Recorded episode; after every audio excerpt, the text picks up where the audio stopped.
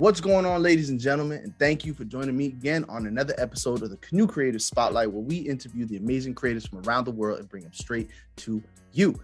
As always, I'm your boy Chris, your host and person bringing these amazing people straight to you. And today we are talking to my boy Alberto, a fellow Bloomfield College alumni. He is a mixing and mastering engineer with credits spanning across major acts in music, film, and television.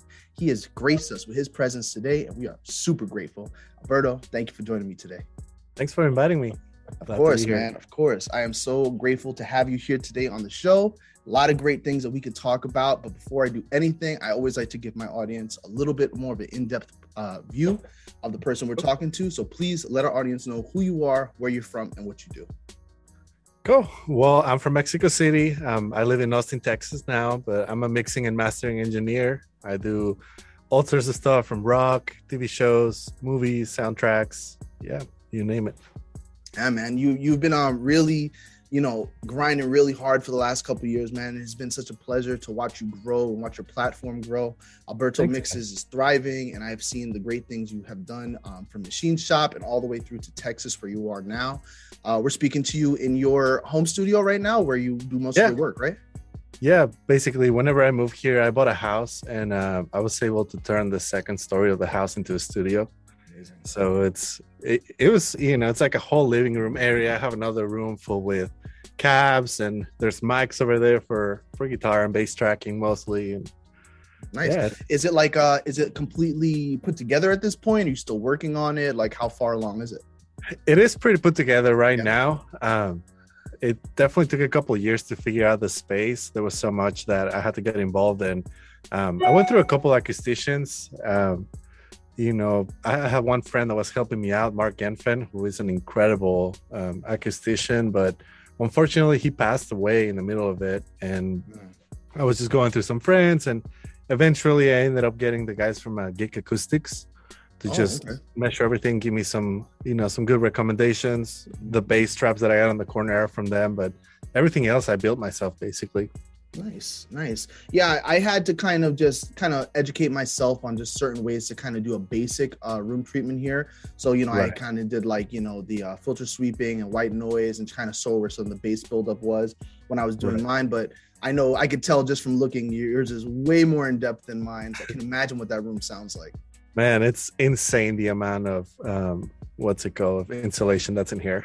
Yeah. like, yeah, even if yeah. I show you, I can tell you, I can show you my like oh, that. Oh yeah, yeah, yeah. I have one. I have one over me as well, but much well, smaller. That is ten inches deep. Holy cow! Are you serious? Yeah. There's wow. so much in here. It's ridiculous, but it sounds incredible though. I'm, I'm sure. I'm sure. How big is the room? How what's the square footage? Um, so I know I have about 24 feet going back mm-hmm. by maybe 15 or 16 but um, it's where I kind of cut it in half. Here, let me just spin you around. So I cut it in half with these oh, panels. I have some tubes. Mm-hmm. So I have about half a room back there, but this is where you know making these back wall and making that diffuser like definitely help and tied everything up. Mm-hmm. Um, especially because I've been mastering more. I like the room to be very dead, so I yeah. can really see what's happening. Um, so yeah, that definitely you know made a huge difference. And it's kind of cool too because it separates it made i have a little couch and hangout area in that corner. So it made it where you know if you want to just have a minute sit back there i can move these these panels are on wheels so i can open them up and like we can listen to music from back there we're just jamming. And you know when it's time to get serious i can just kind of close it back up and make it super tight again. For sure, for sure. I mean, dude, having a space like that in your home, um, it's a blessing and a curse sometimes because I used to find that when I used to intern and work in studios, it was kind of a benefit that I can kind of turn it off when I needed to. And right. now that I have it in my house, it sometimes feels like it's always with me, which is a good thing. But it like, you know, my wife will just be like, well, we chilling and I'll get like some inspiration. I'll run downstairs and 10 minutes turns right. into three hours.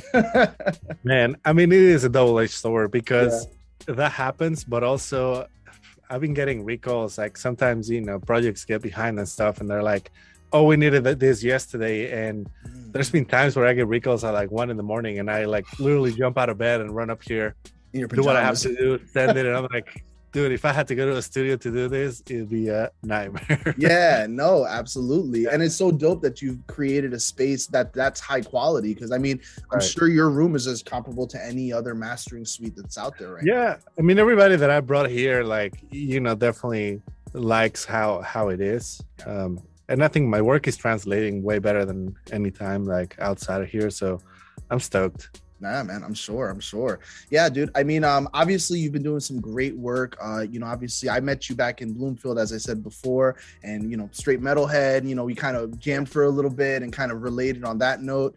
And uh, both were part of the music tech pro- uh, program there and Cat. And um, and I always knew you were going to do great things because you were always kind of a, a step above, um, you know, everybody else, and just in the sense of your knowledge and just your general interest. You know, like you kind of seemed like you had experience beforehand how did you kind of uh, get started in the game? Like, what was your initial introduction? Um, when I was younger, I kind of wanted to just play guitar and be a s either a touring musician or a session uh, session musician. And one of my so at one point, my dad was like trying to hook me up with his friend that does production events. Mhm. He was just kind of steering me into like, you know, you got to go to college and you got to look in maybe if you're interested in that, look at some of these things. Mhm. And his friend was like, "There's a studio across the street where I send my stuff. I can just Wow. take you there so you can kind of see what they do." Mhm. Um, and that studio was really cool. It was more about post production, and the engineers there were doing a little bit of their own uh, projects. Sure. Um, so it was really neat because they kind of taught me a little bit, you know, how to use a DAW, and I think they were using Nuendo back then. Oh, wow, um, wow. Yeah, Very and but you know, it was like very simple projects for me. Like start putting stuff together. Um, I really like like the whole using computers and doing music at the same time. Like that, there was like a whole tech and creative thing going on that really like called me at that point. Mhm. I was like, okay, this is awesome. You know, I can definitely get behind this. And I started looking into music tech and seeing what I could do on that side. And I kind of feel like, you know, if I was going to go study guitar or music in general, I was to go more towards jazz. Like all the programs I saw were kind of aimed towards that. Mhm. And I was not interested in that. You know, like you said, I was a metalhead. Like I was Yeah. like, this, you know, I can learn these by myself. I'm, Yeah. I've already been playing for so long. Like, Sure. I, I would rather learn the production side of it. Absolutely. So, um, so I went to college, and when I was in college, that's when I started interning at Machine Shop, and uh, producer Machine and Will Putney really like took me under the wing, and you know, showed me the ropes of the game. And at that point, the studio was getting some incredible bands, so I was able to you know learn on amazing artists. Mhm. So that's always fun. Yeah, man. I mean, you've worked with some really big acts there, man. And I, I remember the machine shop just because it was so close to Bloomfield in Belleville. And um, that place recently, uh, they closed down recently, right? They moved. Right, they move it. They got flooded. I mean, it was an old building. It was always filled. It was, but that was kind of the the lore of it, you know. It was kind of just a little. It was the rundownness almost that was just so like it really um introduced the idea of real metal, haggard sounds, and just raw recordings. I loved it, for sure. you know. Um, yeah, man. I think I think that just that introduction has kind of just propelled you. And um, so your move to Texas was it inspired um for your goal end goal of kind of building your own space and buying a house, or was it kind of just something you said, let's try a new thing? Not so much. So at that point, um, I was kind of working more on their machine, and machine wanted to move to Austin. Mm. So we talked about moving down here and building a barn studio. Um, and you know, I talked with Will, and I was like, you know what, I, I kind of want something different. I want to, you know, change sceneries. I hated the New Jersey winters. Yeah, dude. I'm, I'm in it right now, so yeah. I hear you. So I was like, well, you know, whatever. Let's go to Austin and give it a shot. And worst case scenario, I'll just, you know, be back. Um, so I moved down here, and we ended up building the the second machine shop, which was, or I guess it's the third one, um, which was it's in Dripping Springs. It's this big open barn. We did a couple records there, um, and around 2015, I kind of wanted to to do my own thing, and I was also like, I was pretty burnt out on tracking bands. Um, I feel like I wasn't getting a lot of uh, my own clients, and it was hard to get them over there. Mhm. Um, so I was a little frustrated, and I was just like, I need something different. I want to, you know, learn other aspects of the industry. Like I need to change what I'm doing. So at that point, I joined a record label that a friend of mine was like uh, opening up. And so we kind of built that from the ground up. And I was doing a couple of records with them at the time, but it was very cool because it opened me to other places. Mm. Um, so I got to do a record, you know, like Brighton Electric, and like it was right after um, what's it called? Um, uh, I'm blanking, but it's it's this band that does drums and bass and sound mm-hmm. incredible. Okay. Royal Blood. So Oh yeah, yeah. I'm a big fan actually. Right. So we did yeah. a record like in their studio like That's a amazing. couple months after that record blew up. So and I yeah. had one of their engineers. I was like, Oh, this is awesome. You know, yeah. I can pick brains with these people and I kind of fell in love with that aspect again. Sure. Uh, I always like mixing more. So mm-hmm. at that point I was like, I'm definitely gonna start my own little mix room, you know. Um and all the records I was mixing, people wanted me to master them. There was no budget for mastering. Right. So I kind of had to get good at that too. And Will introduced me to that um, previously. So I kind of just started, you know, getting those, those skills up. Um, and somehow that ended up clicking with a lot of people where they will just send me stuff like, hey, can you master this stuff? Can you master mm-hmm. that? And, mm-hmm. you know, I just went for it. And that opened a lot of doors. For sure, man. Yeah, man. You're doing television now. You're doing, uh, you know, uh, movies. Um, you just did that movie with Tom Holland, and it's yeah. it's incredible to see the things you're doing now, man. Um, uh, you. you really touched on one important thing that I really wanted to speak to you specifically about, which is mastering in general yeah. um, because I've experienced that myself, where um, especially in production, especially when mi- you're mixing, um, a budget is usually established for so many other aspects of the product of the process. You know, for mixing, right. for recording, for even post work as far as like promotion, like you know, graphic design and videos. But it's almost like they kind of completely disregard mastering as a whole phase and it's such an important crucial uh, you know process of the songwriting and development process. So just for the people who are maybe um unintroduced to the process what is mastering and why is it so important in you know you know the process of making music? Cool. So mastering kind of started as the guys that were transferring audio you know cutting the vinyl and getting from tape to vinyl or vice versa sometimes. Mm-hmm. um, and their job kind of transitioned a little bit into figuring out that the end product was good you know? Whatever format that they were going to put out they're the guys that are like oh you know what? This recording maybe doesn't sound as good or maybe needs some eq maybe needs a little bit of compression. Mm-hmm. and they start adding little things and little things and um, until it became an art right? Right. At this point a mastering engineer kind of is the quality control of what the mixing guy did I got to make sure that translates everywhere. And I got to make sure, you know, it's loud enough for the genre. It's good enough where if I play it on my iPhone and I play it on a car stereo or, you know, on a super, um, what's it called, IMAX theater, like it's going to sound great anywhere. Exactly. It's not going to be, you know, boom central, or whatever. I feel like right now, mastering is more important than ever because people are making records in their bedrooms yeah. And they're making it in studios that are very small and they don't have great monitoring. A lot of people don't invest, you know, as much as you need to have a, a room that's very revealing. Mm-hmm. So you definitely need somebody that has the ears and like has the training on how to make sure that you can fix those problems before the, the, the songs come out and the records come out, you know. Yeah. Um, and also feel like a mastering engineer can be your best friend as a mixer because the people that I work with, they trust me with my previous experience. Right. So sometimes they'll send me a mix, and instead of waiting for me to fix it, I can just be like, "Hey, try this trick," or you know, maybe your snare needs to be louder, or maybe see how this is coming up in the master and how it's choking. Like, mm-hmm. try this and see if that helps you. And those little things, that little back and forward, always makes the songs better. You know. Yeah, I remember back in the day actually um, sending you a couple of my mixes, um, getting some tips about you know especially like distorted guitar and just rock production in general. And you were always right. very um, very gracious about all the little tips and just pointing me in the right directions. Um, but yeah, man, I mean mastering is such a, a crucial process. Um, I recorded an album.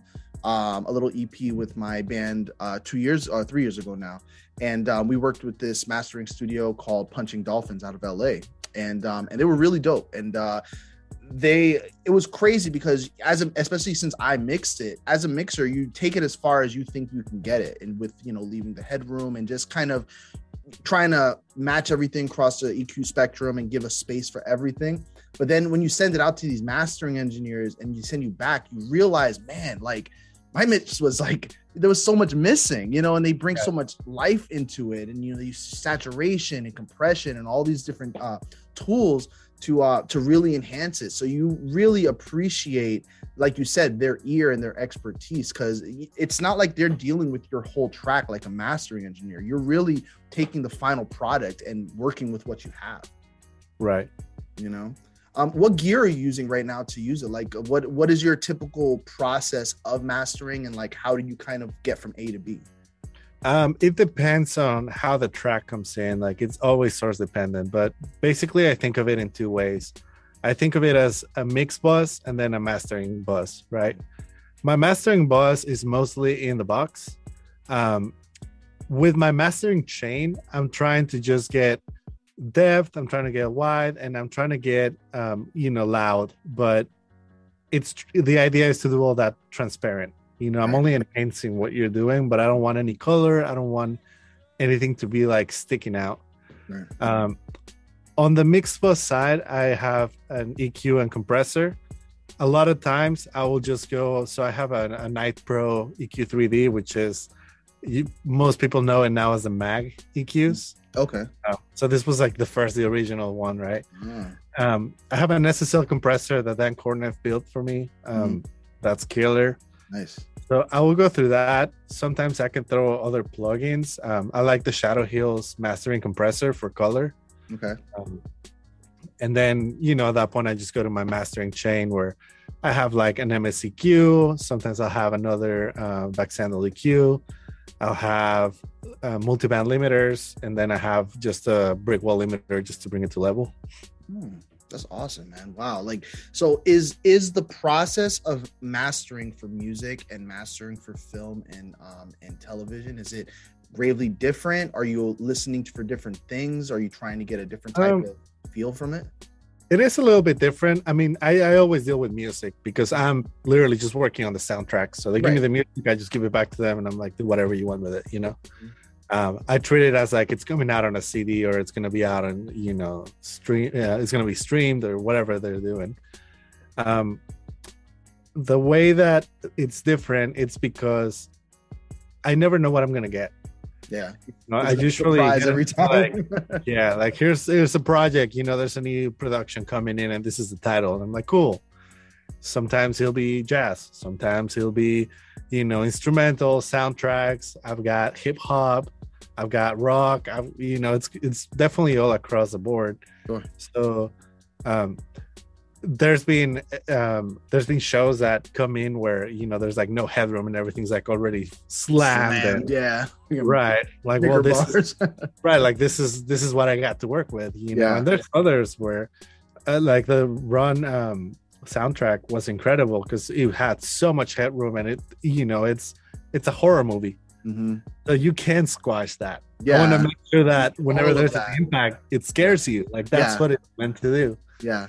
So it definitely it's a different mentality and it's a different approach to how you go about it. Um, yeah, man. That, yeah. That's so wild, dude. I mean, it's it's really it's really a cool thing to just see kind of how you've like evolved over time. Like, eh, you know, social media has really allowed for that for us to stay in contact and for me to kind of just see. Right. I remember seeing you when you were building the studio and you were kind of just piece by piece putting it together and putting up and just to see it now, it's it's so awesome, man. I'm so happy for you. Thanks, I'm really man. glad it's all working out. Um, yeah, it's definitely been a what's it called? It's been a trip building this place and you always end up needing more insulation than you think, you know. there's so any advice is like don't cheap out. That's the one thing that's gonna make your place look like sound good. oh man, bro, bro, those are words for the wise. Don't cheap out. I've I've told many friends, you know, and the thing is, and the thing is, especially in production now and mixing, like you said, we are living in a golden era of technology and music, the, the meeting ground of both, because we are able to do this now. We are able to build it ourselves. You know, the the gear has become more attainable for us. We are able to right. actually afford it and purchase it ourselves and kind of look at a room and say, what can I do with it? And um, I think that that is a big part of the reason why I have pursued what I'm doing with Canoe a lot more because spaces like this exist and a lot right. more people have the ability to be more independent in their creation, you know? For sure. Yeah, bro. So um as far as just like what you're doing right now and you know working on film, or is there anything else? Obviously you've you know gone across the gamut of like music production and everything. Is there anything that you still are interested in trying or anything that you're trying to pursue this year? Um, yeah, I kind of want to dip my feet more in recording bands again. Um, mm. I've done, you know, I've done a couple records. Uh, I work with the Crowbar guys, and that was awesome. I mean, yeah. You know, they've always been one of my favorite bands to work with.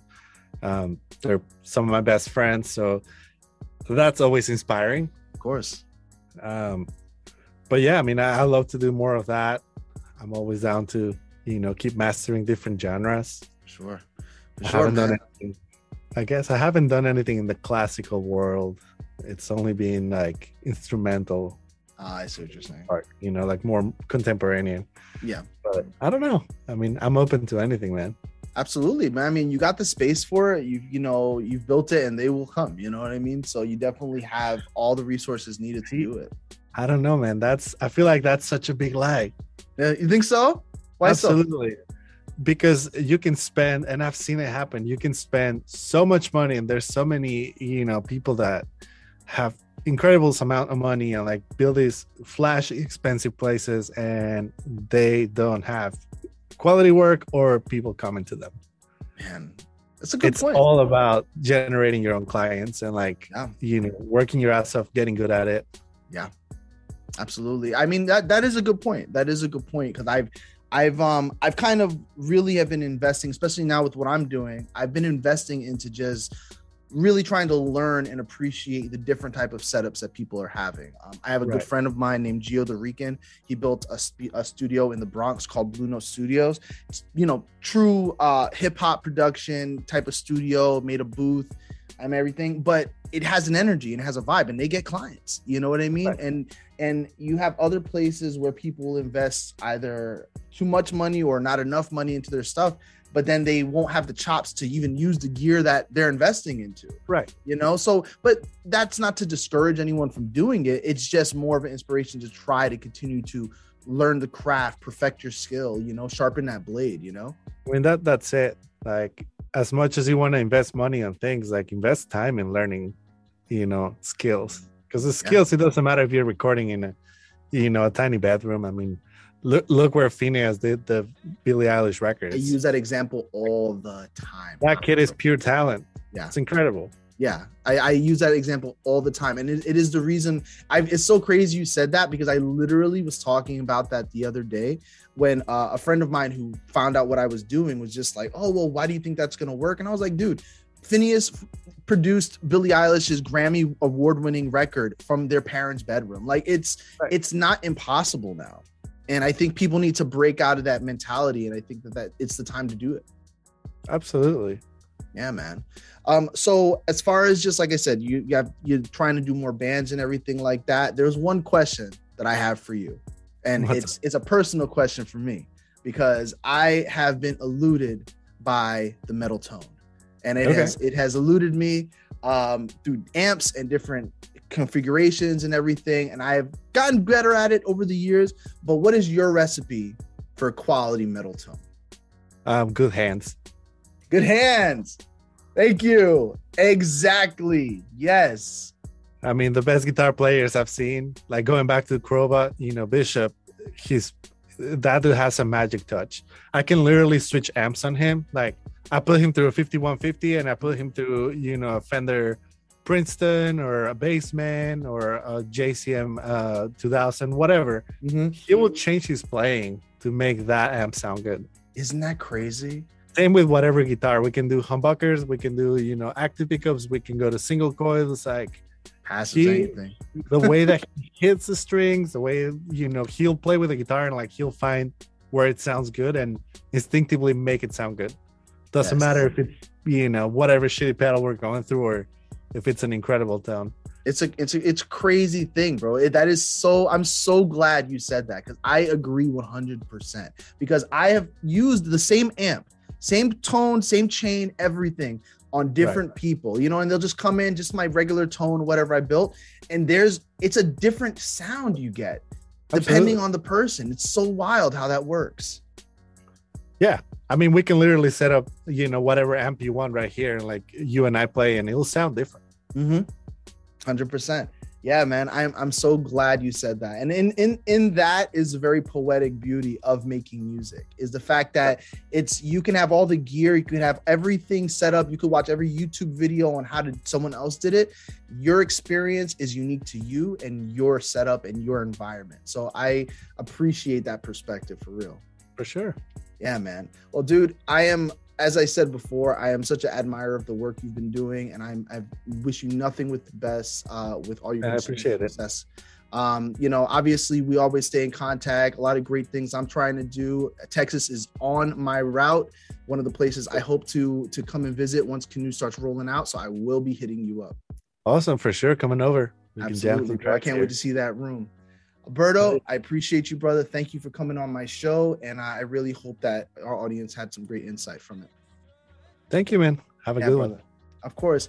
So that's Alberto, guys. And this is our episode of the Canoe Creative Spotlight. Make sure you check him out on all the links we provided down below. Make sure you follow Canoe on Instagram and Twitter at Creatives Near You. And keep in mind that we are coming for you. We have a lot of great things coming, a lot of great news and sweepstakes and prizes and events. A lot of great things coming. So you do not want to miss out. As always, I'm your boy Chris. Make sure you always connect, collab, and create.